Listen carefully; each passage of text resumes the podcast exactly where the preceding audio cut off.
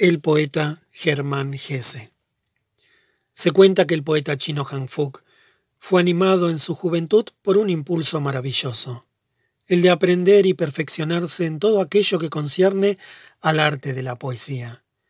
Por entonces, cuando todavía vivía en su patria, junto al río Amarillo, se había comprometido con una joven de buena familia, de acuerdo con su propia decisión y con el apoyo de sus padres que lo amaban tiernamente. La boda debía ser fijada pronto y ese día estaría lleno de promesas dichosas. Han Fuk tenía por entonces alrededor de veinte años y era un lindo joven, modesto y de agradables modales, instruido en las varias disciplinas científicas, y no obstante su juventud, ya conocido entre los literatos de su país por algunos excelentes poemas. Sin ser precisamente rico, estaba en condiciones de esperar una fortuna suficiente, que sería aumentada por la dote de su novia. Y como ésta era además muy hermosa y llena de virtudes, nada parecía faltarle a su felicidad. Sin embargo, no era completamente feliz. Su corazón estaba poseído por la ambición de convertirse en un poeta perfecto. Entonces sucedió algo. Anochecía mientras se celebraba la fiesta de los faroles en el río y Han Fu paseaba en soledad a lo largo de una de sus márgenes. Se recostó contra el tronco de un árbol inclinado sobre el agua y vio en el reflejo del río mil luces que nadaban temblorosas. Vio en las barcas y almadías a hombres, mujeres y jóvenes muchachas que se saludaban recíprocamente y brillaban en sus vestidos de fiesta como hermosas flores. Escuchó el débil murmullo de las aguas iluminadas, el canto de las cantantes la vibración de las cítaras, los dulces sones de los flautistas, y vio por encima de todo la noche azulada cerniéndose en los espacios como la bóveda de un templo. Al joven le latió el corazón mientras, como un espectador solitario que obedeciera a sus antojos, contemplaba toda esa belleza.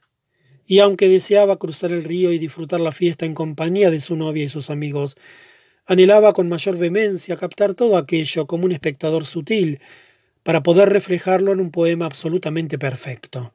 El azul de la noche, los juegos de las luces en la corriente, la alegría de los participantes, la añoranza del espectador silencioso recostado en el tronco del árbol junto a la orilla. Entonces sintió que todas las fiestas y los placeres de esta tierra jamás podrían dar bienestar ni alegría a su corazón, que aun en medio del quehacer de la vida permanecería siendo un solitario y en cierto modo un espectador y un extranjero. Y sintió que su alma estaba hecha de manera que no podía dejar de percibir simultáneamente la belleza de la tierra y el anhelo secreto del forastero. Entristecido, reflexionó acerca de ello y llegó a la conclusión de que sólo podría participar de una dicha verdadera y una profunda satisfacción si alguna vez le fuera dado reflejar el mundo en poemas tan perfectos que a través de sus imágenes pudiera poseerlo purificado y eternizado. Apenas sabía Han Fuk si estaba despierto o dormido, cuando percibió un pequeño ruido y vio de pie junto al tronco a un desconocido, un anciano con una vestidura color violeta y aspecto venerable. Se levantó y lo saludó con el saludo que se debe a los ancianos y a las personas de calidad, el extranjero sonrió y recitó algunos versos en los que se contenía todo aquello que el joven acababa de sentir, expresado con tal belleza y respeto por las reglas de las grandes poetas que el asombro detuvo el corazón del joven. Oh, ¿quién eres? exclamó mientras se inclinaba profundamente. ¿Cómo puedes ver dentro de mi alma y decir versos más bellos que cuantos he oído de mis maestros? El extraño volvió a sonreír con la risa del que sabe la última palabra, y dijo, Si quieres convertirte en un poeta, ven conmigo. Encontrarás mi cabaña junto a la fuente del gran río, en las montañas del noroeste. Me llamo el maestro de la palabra perfecta. Dicho esto, el anciano ingresó en la exigua sombra del árbol y se desvaneció rápidamente. Han Fuk, que lo buscaba en vano y no encontraba la menor huella, acabó por creer firmemente que todo había sido un sueño provocado por su cansancio. Corrió hacia los botes que estaban enfrente y participó de la fiesta, pero entre la conversación y el sonido de las flautas siguió percibiendo la voz misteriosa del extraño. y le parecía que su alma debía estar reunida con aquel, pues se mostraba alejado y con ojos soñadores entre la alegre compañía, que se burlaba de su estado de arrobamiento. Pocos días después, el padre de Han Fuk quiso convocar a parientes y amigos para fijar el día de la boda. El novio se opuso a ello y le dijo Perdóname si parezco faltar a la obediencia que el hijo debe a su padre. Pero sabes cuánto anhelo destacarme en el arte de la poesía, y aunque algunos de mis amigos alaban mis poemas, sé bien que solo soy un principiante y estoy en los primeros pasos de mi camino. Por ello, te ruego que por un tiempo me dejes estar solo y proseguir mis estudios, pues me parece que el gobierno de una casa y una mujer me apartarán de aquellas cosas. Y como todavía soy joven y sin mayores obligaciones, quisiera vivir por un tiempo para mi poesía, de la que espero alegría y fama. Este discurso asombró al padre, que respondió Ese arte debe ser para ti preferible a todo, pues a causa de él hasta quieres postergar tu casamiento, pero si ha ocurrido algo entre tú y tu novia, dímelo, para que yo pueda ayudarte a que os reconciliéis o a procurarte otra. El hijo empero juró que amaba a su novia como siempre y que ni la sombra de una disputa había surgido entre ellos. Y al mismo tiempo contó a su padre que el día de la fiesta de los faroles se le había manifestado en sueños un maestro, de quien, antes que tener toda la dicha del mundo, ansiaba convertirse en discípulo. Está bien, dijo el padre, te concedo entonces un año. En ese tiempo puedes seguir tu sueño, que quizá te haya sido enviado por un dios. Es posible que sean dos años, repuso Han Fuk, titubeando. ¿Quién puede saberlo? El padre lo dejó ir con tristeza. El joven escribió una carta a su novia, despidiéndose y partió. Tras un largo peregrinar alcanzó las fuentes del río y encontró una cabaña de bambú en medio de una gran soledad. Delante, sentado sobre una estera, estaba el anciano al que había visto en la orilla junto al tronco del árbol. Tañía un laúd, y cuando vio que el viajero se acercaba respetuosamente, no se levantó ni lo saludó. Solo sonrió y dejó correr los dedos sensibles sobre las cuerdas. Una música hechicera se expandió como una nube plateada a través del valle, de modo que el joven se detuvo maravillado y en un dulce estado de asombro lo olvidó todo, hasta que el maestro de la palabra perfecta dejó a un lado su pequeño laúd y entró en la cabaña. Entonces Hank Fuk lo siguió lleno de unción y permaneció con él como su servidor y discípulo. Transcurrió un mes, y en ese lapso aprendió a despreciar todas las canciones que hasta entonces había compuesto y las borró de su memoria. Y después de unos meses borró también de su memoria las canciones que había aprendido en su patria de sus preceptores. El maestro apenas si hablaba una palabra con él, le enseñaba en silencio el arte del laúd, hasta que la naturaleza del discípulo estuvo totalmente saturada de música. En una ocasión, Han Fuk compuso un pequeño poema en el que describía el vuelo de dos pájaros en el cielo otoñal y que le gustó. No se atrevió a enseñárselo al maestro, pero al cantarlo una noche junto a la cabaña, el maestro lo oyó. Sin embargo, no dijo una sola palabra. Lo único que hizo fue tocar suavemente en su laúd y pronto el aire se hizo fresco. El crepúsculo se precipitó, se levantó un viento frío, aunque estaban en pleno verano, y sobre el cielo, ahora gris, volaron dos garzas con enormes ansias viajeras. Y todo esto era mucho más hermoso y perfecto que los versos del discípulo, de modo que éste se entristeció, guardó silencio y comprendió que lo suyo carecía de valor. Así procedía el anciano en cada oportunidad. Al cabo de un año, Han Fuk había aprendido a tocar el laúd casi a la perfección, pero veía el arte de la poesía como algo cada vez más difícil y sublime. Transcurrido dos años, el joven sintió una viva nostalgia por los suyos, por la patria y por la prometida, y rogó al maestro que le permitiera marcharse. El maestro sonrió y asintió con la cabeza. Eres libre, dijo, y puedes ir a donde quieras. Puedes volver, puedes quedarte allí, si lo prefieres. El discípulo emprendió entonces el viaje, y marchó sin descanso hasta que en una mañana, a la hora del alba, llegó a orillas de la patria y divisó, desde el puente abovedado la ciudad natal. Se deslizó furtivamente en el jardín de la casa paterna y escuchó a través del dormitorio la respiración de su padre, que aún dormía. Luego entró a hurtadillas en el huerto de su novia, y subiéndose a lo alto de un peral, la vio en la alcoba peinándose los cabellos.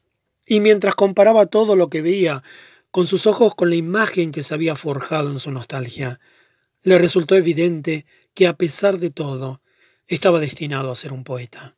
Y descubrió que en los sueños del poeta alientan una belleza y una gracia que se buscan vanamente en los objetos de la realidad.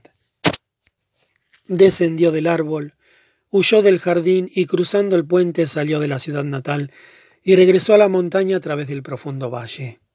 Ahí estaba, como la primera vez, el viejo maestro ante su cabaña, sentado en la modesta estera, y tañía con sus dedos el laúd. Y en el lugar del saludo pronunció dos versos acerca de la felicidad que proporciona el arte, cuya hondura y musicalidad llenó de lágrimas los ojos del joven. De nuevo permaneció Han Fuk junto al maestro de la palabra perfecta, quien ahora que aquel dominaba el laúd, le enseñó a tocar la cítara. Y los meses volaron como la nieve con el viento del oeste. Dos veces ocurrió todavía que la nostalgia lo dominara. En la primera, huyó secretamente durante la noche, pero antes de haber llegado a la última estribación del valle, el viento nocturno sopló en la cítara, colgada de la puerta de la cabaña, y los sonidos volaron hacia él y lo llamaron de vuelta de un modo irresistible. Otra vez soñó que plantaba un arbolito en su jardín. Su mujer estaba junto a él, y los hijos regaban el árbol con vino y leche. Al despertar, brillaba la luna en su cuarto. Se irguió turbado y vio junto a él al maestro que dormía con un leve temblor en su barba canosa. Entonces lo invadió un odio amargo hacia aquel hombre que, a su entender, le había destruido la vida engañándolo con respecto a su porvenir. Sintió deseos de arrojarse sobre él para asesinarlo, pero el anciano abrió los ojos y comenzó a sonreír con una dulzura tierna y sutil que desarmó al discípulo. Recuerda, Han Fuk, dijo en voz baja el anciano, eres libre para hacer lo que quieras. Puedes volver a tu patria y plantar árboles allí. Puedes odiarme y matarme. Eso no importa mucho. ¡Ay, cómo podría odiarte! exclamó el poeta con una emoción viva. Esto sería como querer odiar al mismo cielo y permaneció allí y aprendió a tocar la cítara, y luego la flauta. Más tarde, bajo la dirección del maestro, comenzó a componer poemas. Despacio aprendió aquel arte secreto de decir aparentemente solo lo sencillo y lo simple, pero de modo que lograse una revolución en el alma del oyente como la del viento en la superficie del agua. Describió la salida del sol cuando se demora al borde de la montaña y el silencioso deslizarse de los peces cuando huyen como sombras bajo el agua, o el movimiento de un tierno sauce meciéndose con el viento de la primavera. Y al oírle, no sólo se evocaba el sol y el juego de los peces y el susurro del sauce, sino que parecía como si por un instante el cielo y el mundo se concertaran en una música perfecta. Y cada oyente evocaba entonces con placer o dolor lo que amaba u odiaba. El muchacho evocaba sus juegos, el joven a su amada, y el viejo presentía la muerte. Han Fuk ya no supo cuántos años permaneció junto al maestro en la fuente del gran río. A menudo le parecía que había pisado ese valle en la víspera del día anterior y que había sido recibido allí por la música del anciano. En otras ocasiones sentía como si todas las generaciones de la humanidad y los siglos hubiesen rodado detrás de él, y que ello carecía de importancia. Una mañana, al despertar en la cabaña, se halló solo, y por más que buscó y llamó, el maestro no dio señales de vida. Durante la noche pareció que el otoño hubiese llegado de improviso. Un viento áspero sacudía la vieja cabaña, y sobre la cuesta de la montaña volaban grandes bandadas de aves de paso, aunque todavía no era la época. Entonces Han Fuk tomó el pequeño laúd y descendió al país natal, Y allí donde se encontraba con gente, lo saludaban con la ceremonia debida a los ancianos y a las personas de calidad. Y cuando llegó a la ciudad paterna, su padre, su novia y sus parientes ya habían fallecido, y otras personas vivían en las casas de aquellos. Al anochecer fue celebrada la fiesta de los faroles sobre el río, y el poeta Hanfuk se quedó en la orilla más oscura, recostado contra el tronco de un viejo árbol. Y cuando comenzó a tocar en su pequeño laúd, las mujeres suspiraron y miraron encantadas y con ansiedad en medio de la noche. Y los hombres jóvenes llamaron al tocador de laúd, al que no podían encontrar, y lo llamaron con ardor, pues ninguno de ellos había oído jamás tales sonidos de un laúd. Pero Han Fuk sonreía. Miró el río, donde flotaban los reflejos de los mil faroles, y cuando no pudo distinguir más los reflejos de la realidad, no halló dentro de su alma ninguna diferencia entre esta fiesta y aquella otra a la que asistiera en sus mocedades, y durante la cual percibiera las palabras del extraño maestro.